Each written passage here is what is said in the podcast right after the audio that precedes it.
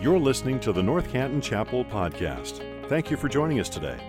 The North Canton Chapel exists to make much of Jesus every day to everyone. It's our prayer that this podcast will equip you to do just that.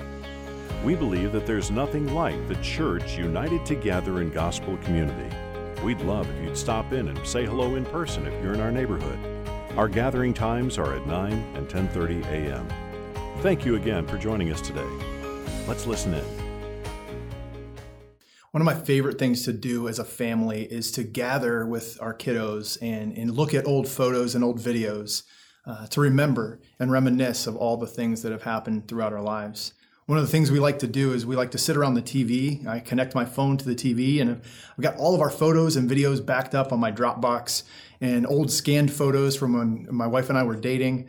Uh, and we put these up on the TV regularly and, and we kind of walk through and kind of, kind of tell stories about uh, our dating years and how we fell in love and, and, and all the events surrounding our wedding day.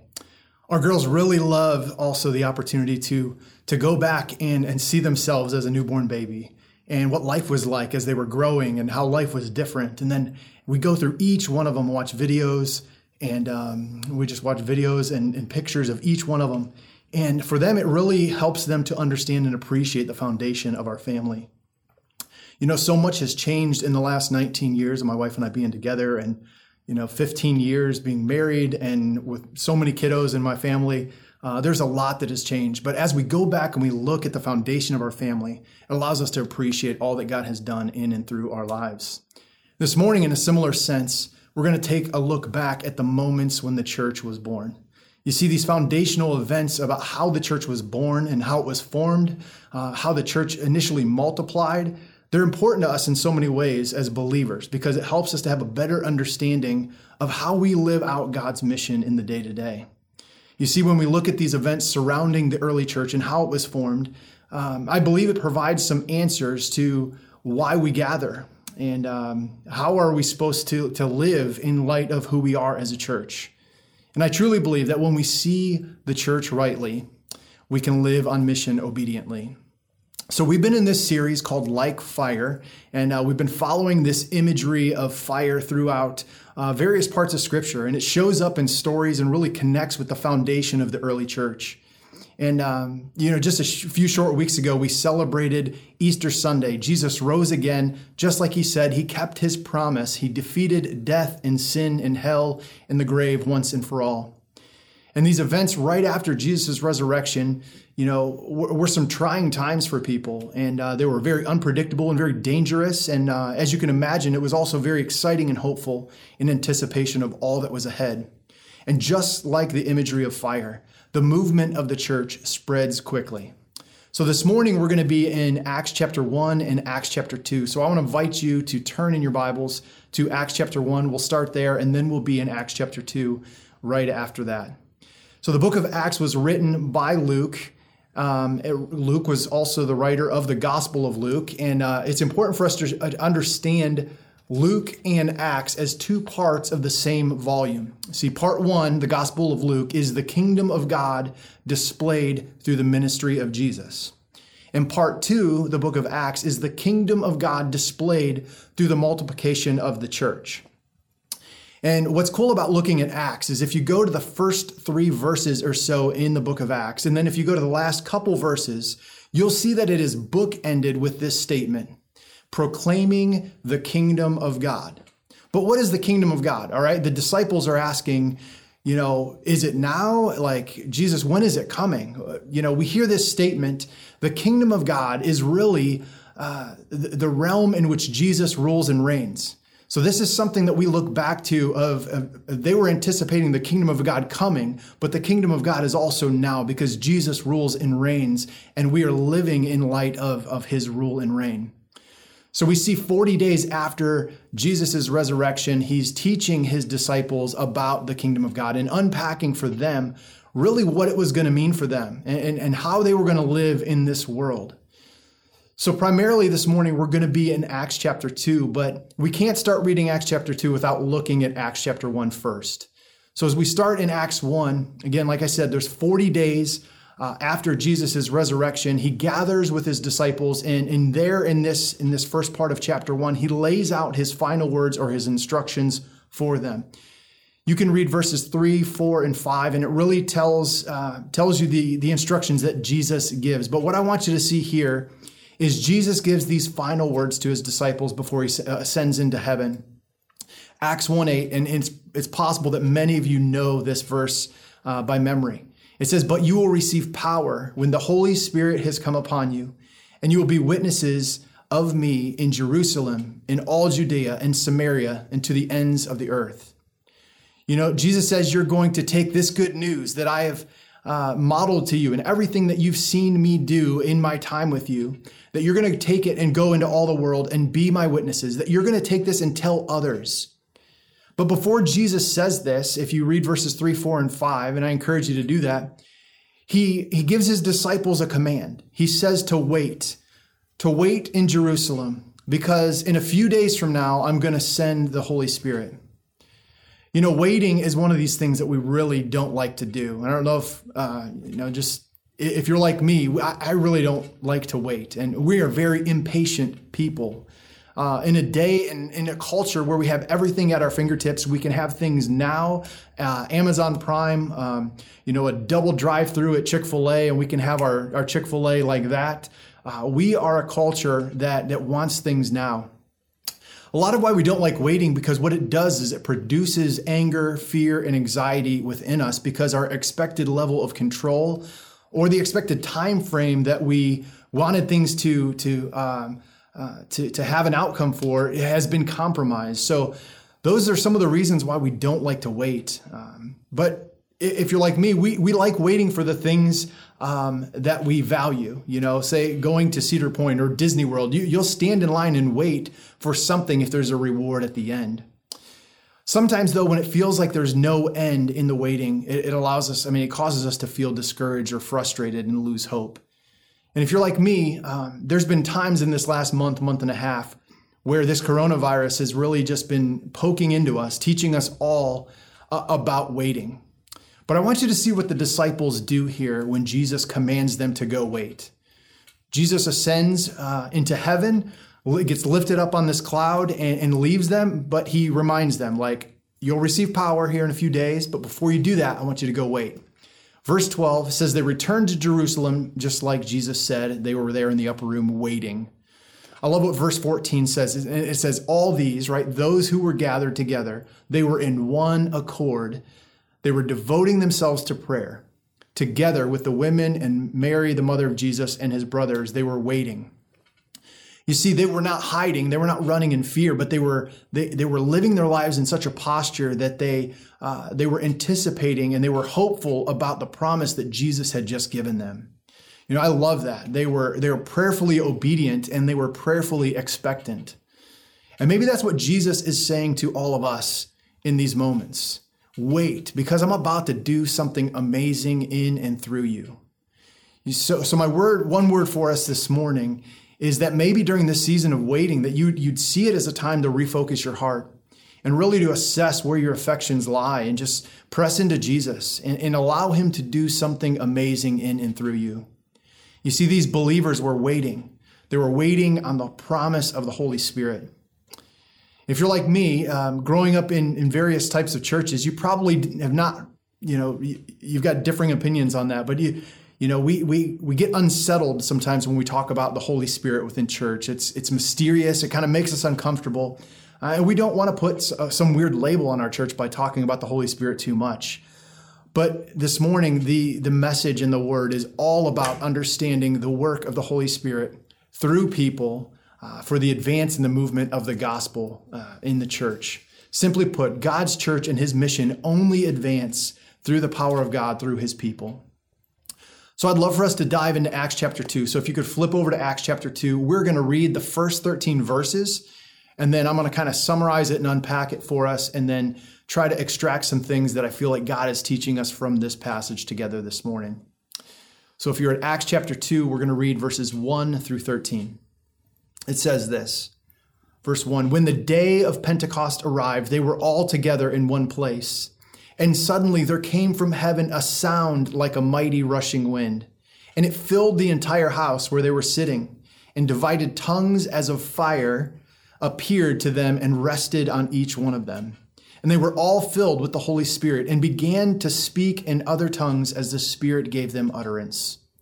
Now there were dwelling in Jerusalem Jews, devout men from every nation under heaven, and at this sound the multitude came together and they were bewildered, because each one was hearing them speak in his own language. And they were amazed and astonished, saying, Are not all these who are speaking Galileans? And how is it that we hear, each one of us, in our own native tongue? Parthians and Medes and Elamites and residents of Mesopotamia, Judea, Cappadocia, Pontus and Asia, Phrygia and Pamphylia, Egypt and all the parts of Libya belonging to Cyrene and visitors from Rome, both Jews and proselytes, Cretians and Arabians. We hear them telling our own tongues of the mighty works of God. And all were amazed and perplexed, saying to one another, What does this mean? But others mockingly said, They are filled with new wine. Well, there's a lot going on in this passage that I want you to picture here for just a few moments what's happening. So the disciples were, were instructed or commanded by Jesus to wait there in Jerusalem for the promise of the Holy Spirit. With them, they were gathered with about 120 other believers, and it says they were gathered in a house. If you're like me, there's not too many houses that can gather with 120 people or, or host a gathering of 120 people. But there they were gathering and they were prayerfully waiting, anticipating this Holy Spirit. Uh, the house was probably uh, outside of the house and probably in proximity to where the temple would be there in Jerusalem. And it was 10 days since Jesus had ascended into heaven and promised to send his Holy Spirit. So this was 50 days after, right? Jesus rises again. And, and 50 days after happens to be this Jewish festival called Pentecost. This Pentecost was, you know, this significant Jewish festival that gathered uh, many Jewish people from all surrounding nations back to Jerusalem for this feast or this festival. It's also known as the Feast of Weeks. And I'd, I'd encourage you to, to look up and start studying the, the festivals, the Jewish festivals uh, throughout Scripture. But they're pretty interesting and help, help really bring the Bible to life for you. See, Pentecost was significant because it brought people together. Um, and, and God shows up in a mighty way when they were all together. It was recognizable by all, and He keeps His promise. He sends His Spirit, and He makes His presence known. What's interesting here is we see wind and we see fire, right? Uh, we see wind, nor we hear wind. The text actually says we, we hear the sound from heaven like a mighty rushing wind. Uh, so there's not a tornado that rushes through the air um, and fills up the entire house. It's actually the sound of the wind showing and proving God's power. And the second thing they see is tongues of fire that were resting on everyone's head. Really, some weird imagery there. But God is giving us this audio visual display of his power and his presence. And all the Jewish people that were gathered at this festival for Pentecost there in Jerusalem, they heard this sound and they saw all the craziness going on and they were amazed and they were per- perplexed at all that was happening. And all of a sudden, they see and they hear this large group of people uh, that they know to be Galileans speaking in their native tongue from where they were. And the, the text says they were bewildered, amazed, and perplexed, right? Just some crazy words of them saying, Man, this, I don't understand it. Like, what's going on? I've got to get there. Some of the naysayers were looking on saying, you know, mocking this, this group or this gathering, saying, well, these people are just drunk and Peter goes on to reply and to, to really refute the naysayers. He stands up boldly and sets the record straight. And he says, No, these people that you see are not drunk, okay? Because it's only, you know, the third hour of the morning, the third hour of the day. Uh, really, it's too early. Like we're all drinking coffee right now. No one's hammered, okay? He sets the record straight and he says, What you see is the promise of God of sending his spirit and, and that being fulfilled. You see, these dramatic events took place to fulfill what God promised or what Jesus promised in Acts 1 8, that he would send his spirit and they would receive power when the spirit of God came upon them. And then they would be witnesses uh, for Jesus. But then it also um, is a fulfillment of what the author of Luke and Acts wrote in, in, in Luke chapter 3 16, where John the Baptist is talking about Jesus and he says, you know, uh, he who comes after me, I will not be able to, you know, hold his sandals, right? I won't be able to untie his sandals because he's greater than I, and he is going to be the one that baptizes you with uh, the Holy Spirit and with fire. So we see the Holy Spirit show up in a real, tangible way, and it really changes forever how we see the church. But the first thing I want us to kind of extract from this text before we go on further and read the rest of it and, and really unpack what God is doing there is I want us to see uh, God's presence. Okay, this um, this miraculous event is really the turning point in history, um, where God's presence. Right, the first thing I want you to see is God's presence moves from places to people. God's presence moves from places to people. You see, all throughout the Old Testament, uh, fire is used as a picture of God's presence.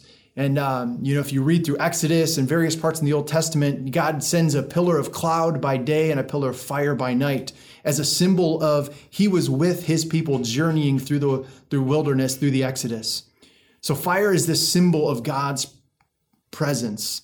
Um, and in the Old Testament, the Spirit of God works differently than what we see in the New Testament. So he he comes on on prophets and kings in different times in different seasons, and and also he he dwells in special places. You see, what we know about God is He's omnipresent, so He's everywhere, but He He allows His presence through through the Spirit of God to dwell in places, and uh, that's that's the reality of what we see in the Old Testament. In Exodus three, we we see Moses um, encountering this, uh, this, this burning bush, right? When he's walking around in the wilderness, and uh, the bush appears to be on fire, but it's not consumed. And and uh, God speaks to Moses through the burning bush and says, "The place, Moses, where you are standing, is holy ground." Moses was in the presence of God. This picture of of fire and God's presence. Also, we see in Exodus that, that God chooses to dwell in a special way in a place called the tabernacle. Uh, there was this giant tent of meeting where sacrifices for sins could be made, and God would come down as a consuming fire and be present with his people. We see in 2 Samuel uh, that the presence of God would dwell in something called the Ark of the Covenant. So the presence of God was was in the Ark of the Covenant, and if you got too close to it or uh, if you touched it, you were you were encountering the presence of God. And uh, there, there's even stories throughout Scripture that you couldn't touch the Ark of the Covenant or look inside of it, or else you would die. You see, First Kings uh, talks about the tabernacle being replaced by what was called the temple, or what is called the temple, and uh, God's presence then now dwells in the temple here in First Kings.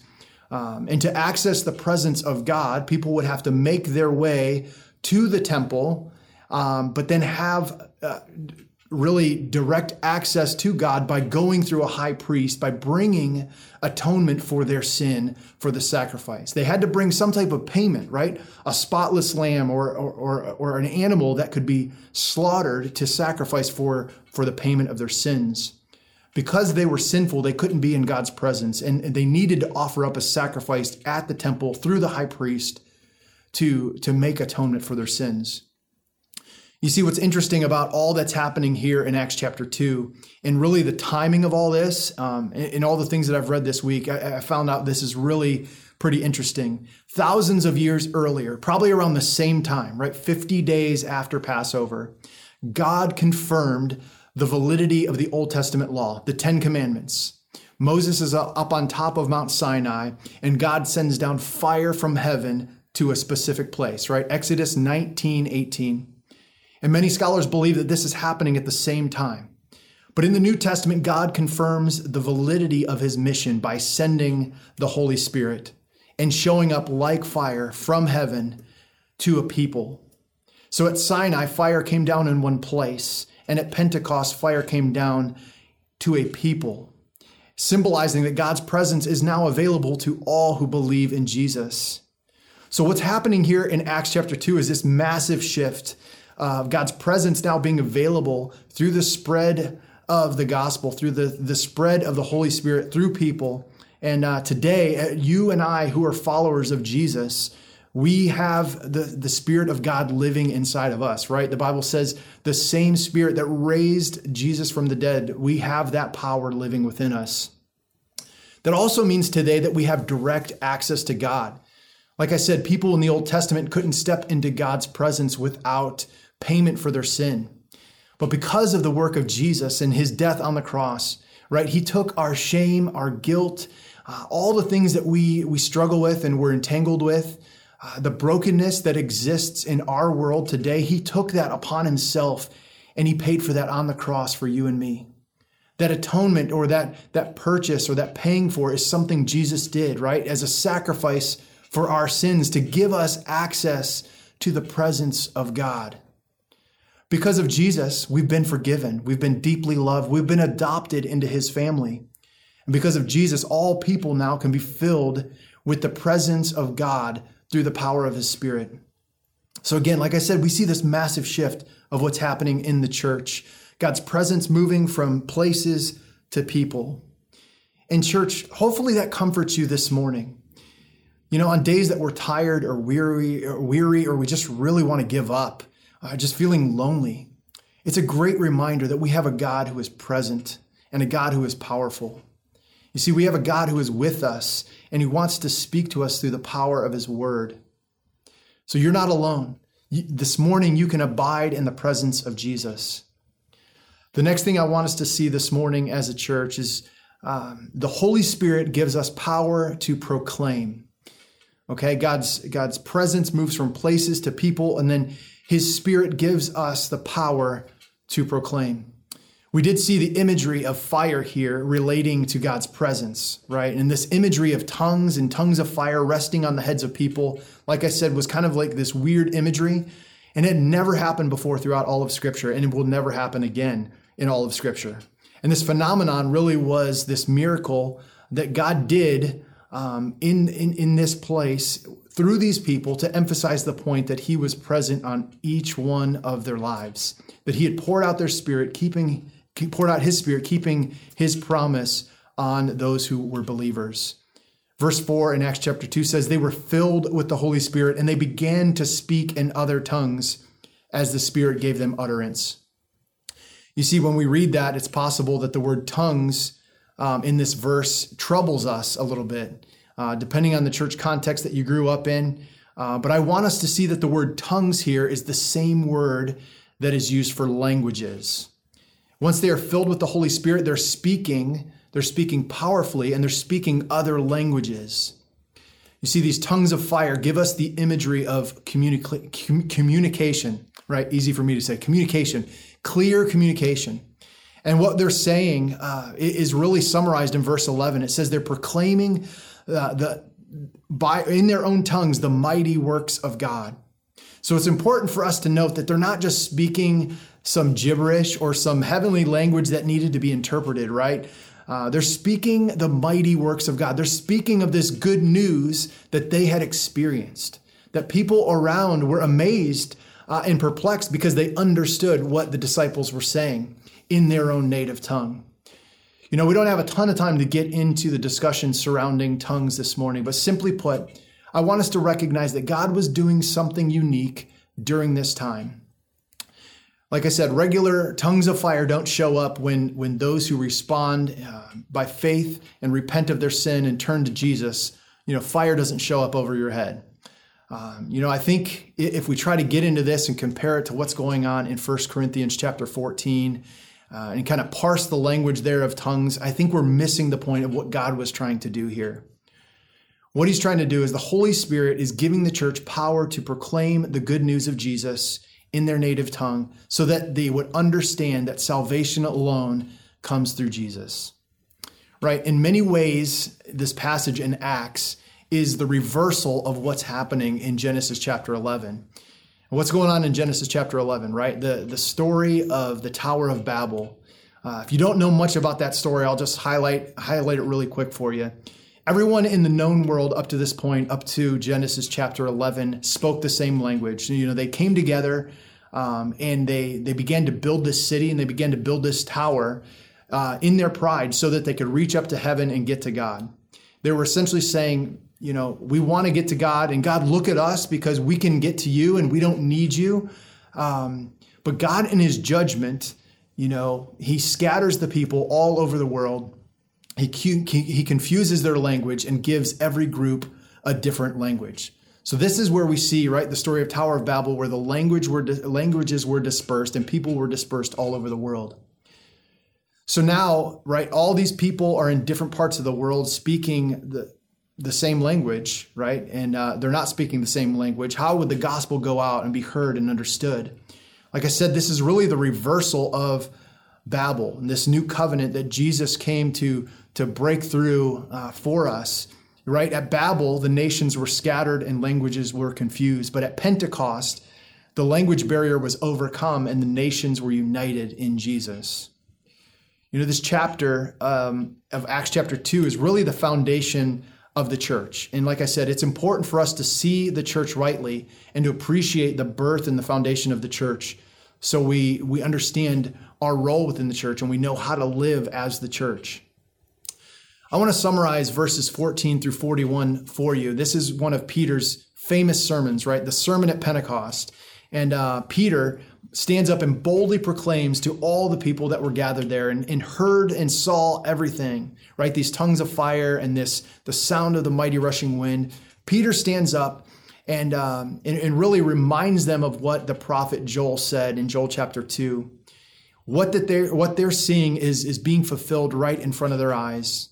He says directly to all the people, the same Jesus that you killed, the, the same Jesus that you arrested and killed and crucified was raised from the dead.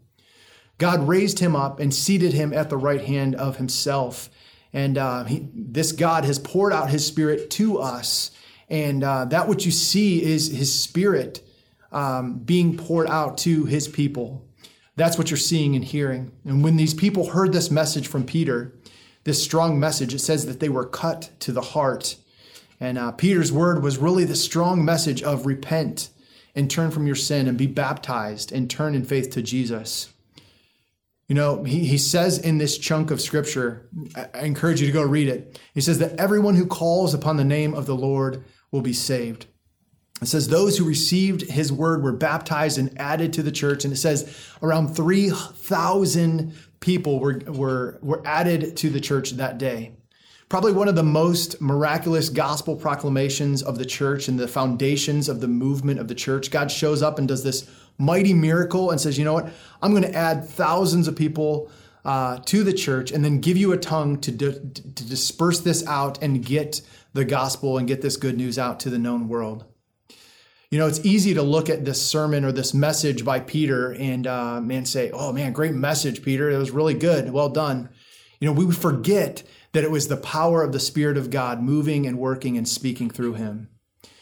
You know, sometimes we get to thinking, something like that would never happen in our day, right? We get stuck going through the motions of church and in, various rhythms, and we say, you know, uh, we can get caught up believing um, that you know something like that would never would never happen here. You know, we get calloused and satisfied doing church so much without the power of God um, that we really can get caught up in plans and strategies and in, in services. And really, what we do is we neglect tapping into the power of God through His Spirit.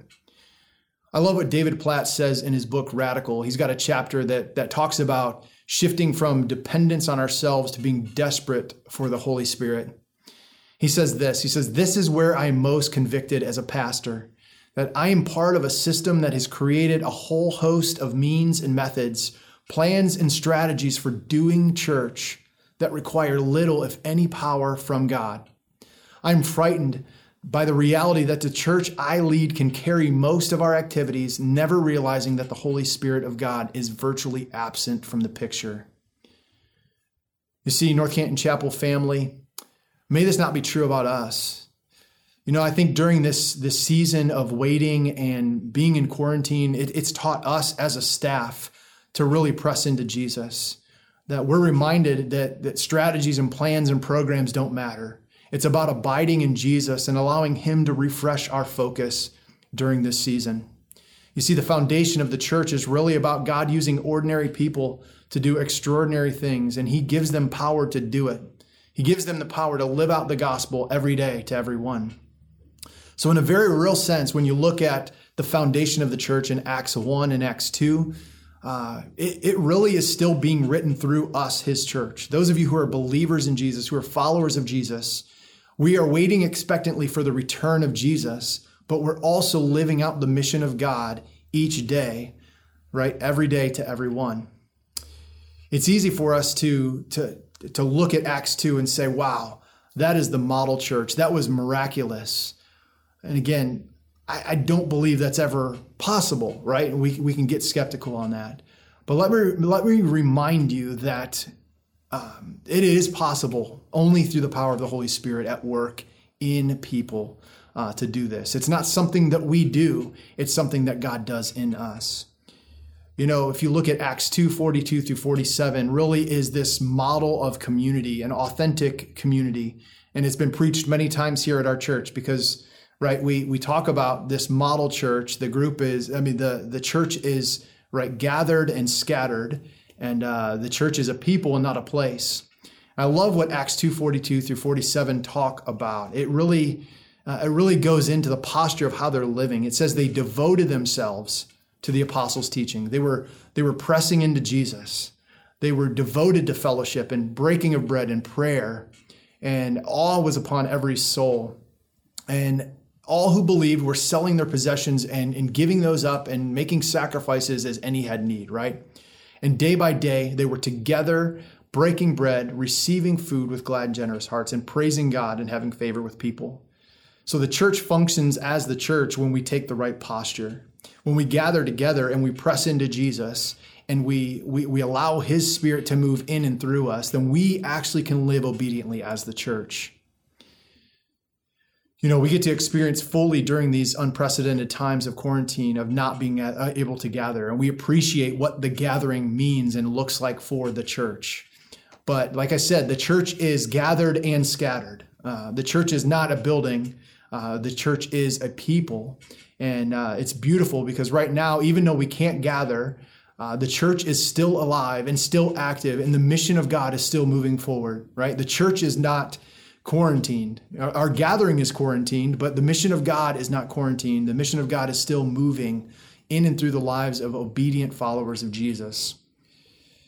You know, there's maybe some who who watch this today and say, "Look, we're we've been in the season of not gathering. We don't need to gather. We can just stay at home and just me and me and Jesus. You know, I can spend time in the Word, and I'm good. Right? We don't need other people. And uh, I just would encourage you to um, to really search the Scriptures because uh, we were designed for community. Hebrews 10:25 talks about uh, to not forsake the assembling of ourselves, right? It, it's ingrained within us to desire people and to desire community. And uh, we all are longing for that gathering right now. And uh, what I will say is the gathering church, even though right now we're scattered, the gathering church is here to stay. Uh, people need people, and we all need each other. And I'm excited about the days ahead and looking forward in anticipation for the days ahead when we do get together in this place and, and hug and, and talk face to face and really just communicate about all that God's doing in and through our lives. I've also heard it said that God doesn't have a mission for his church, he has a church for his mission, right? The church, like I've said today, is God's plan A for the advancement of the gospel in the world for you and for me and for all who are followers of Jesus, right? We are the body of Christ and we make up a certain role and function within this body. That Jesus has a, uh, a goal of, uh, and a purpose of what we are supposed to do every day. You know, it doesn't happen, this church, this movement of the gospel doesn't happen with, without you and I doing our part in cultivating a deeper relationship with Jesus spending time in his word, hearing from his spirit, right? And, and really nurturing the spirit of God in our life. Like I said in the beginning, when we see the church rightly, we live out God's mission obediently. So, this morning, if you're a follower of Jesus, my prayer is that you'd find comfort in looking at the foundation of the church. Just like as I sit in front of uh, my screen with my family and look at pictures and videos about how it all began and the importance of our family, that we would do the same thing we would look back at the foundation of the church and allow that to motivate us to live differently. You know, that we, we would see that as an opportunity to press into Jesus and, and live in his power and his presence and to proclaim, uh, right, the good works and the good news of Jesus. That we would cultivate and, and really just spend time growing in our relationship with him and use this season of waiting uh, to, to really refocus our priorities and, and press into Jesus like I said. And maybe this morning you're living in this tension. Um, after I've talked about the Spirit of God and Him being present in your life and and, um, and, and you having the power to proclaim the good news, and maybe you're still living in this tension. You say, you know what, Dave, I don't feel like I've got the power the presence of God in my life. Um, you know, I, I just don't know what to say. I've not ever been one who has faithfully stepped in to speak the truths about God. My prayer for you this morning is that you would look inwardly in your own heart, in your own life, um, that you'd assess your heart because God's word is clear, right? The Spirit of God uh, living in you, there is fruit of that that should show up. Galatians 5 says the fruit of the Spirit is love, joy, peace, patience, kindness, goodness, faithfulness, gentleness, and self control. Like these are all things that should be right nurtured and developed. And as the spirit is moving and developing and working and growing us like these are things that should be evident in our own life. And if you're sitting here this morning saying dave i'm living in this tension that i don't feel god's presence. I don't possess these these fruits of the spirit and I don't feel his power in my life, then my prayer for you is that you would respond to the message that Peter preached in Acts 2 14 through 41 to repent and believe the gospel. Because it's as simple as that. Maybe you're holding on to something, uh, maybe it's a level of control, maybe it's something uh, of your past, maybe it's you know thinking of you have to atone for your own sins you don't have to hold on to that anymore, right? Trust and, and by faith step into what Jesus has done for you on the cross. Respond by faith to the gospel, right? Peter's message in Acts 2 says, All who call upon the name of the Lord will be saved. Recognize that today God wants to do something in and through your life. And maybe even look at this season of, of quarantine and waiting, that maybe today is the day of salvation for you. That God wants to penetrate your heart through the power of the Holy Spirit and change you so that He can change the world. Well, I'd love to pray and close our time out together this morning, but just encourage us to continue to spend time in God's Word and uh, remember that the foundation of the church should motivate us to live differently. Uh, and like fire, right, spread this good news to a lost and dying world. Let me pray for us this morning. Father, we love you and we thank you so much for the time that we've had in your word. Father, as we look to the foundation of how it all began for the church, I think we step back from that and we realize that sometimes these miracles that we read about in Scripture um, seem so far off and so far unattainable. But God, you are the you are the same God who moved and worked in those times as you are today. That God, you are desiring to uh, be present in our lives and give us power to be your witnesses, to proclaim your truth uh, to see our role as the church, right? Not just as the gathering, but scattered as the people of God, loving people unconditionally and sacrificially, and loving neighbors and stepping into hard spaces with people because you've done that with us. Father, we thank you so much for this time. Would you just continue to allow us to worship you in all that we say and do this week? We pray these things in Jesus' name. Amen. Thank you for listening to this episode of the North Canton Chapel Podcast. If this ministry has blessed you in any way, please share this episode with your friends or spread the word on social media.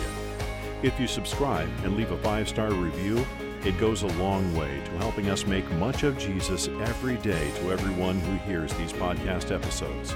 You can also donate to this ministry at ncchapel.com forward slash give. Thanks again for joining us. May you go out into your places and spaces, making much of Jesus every day to everyone.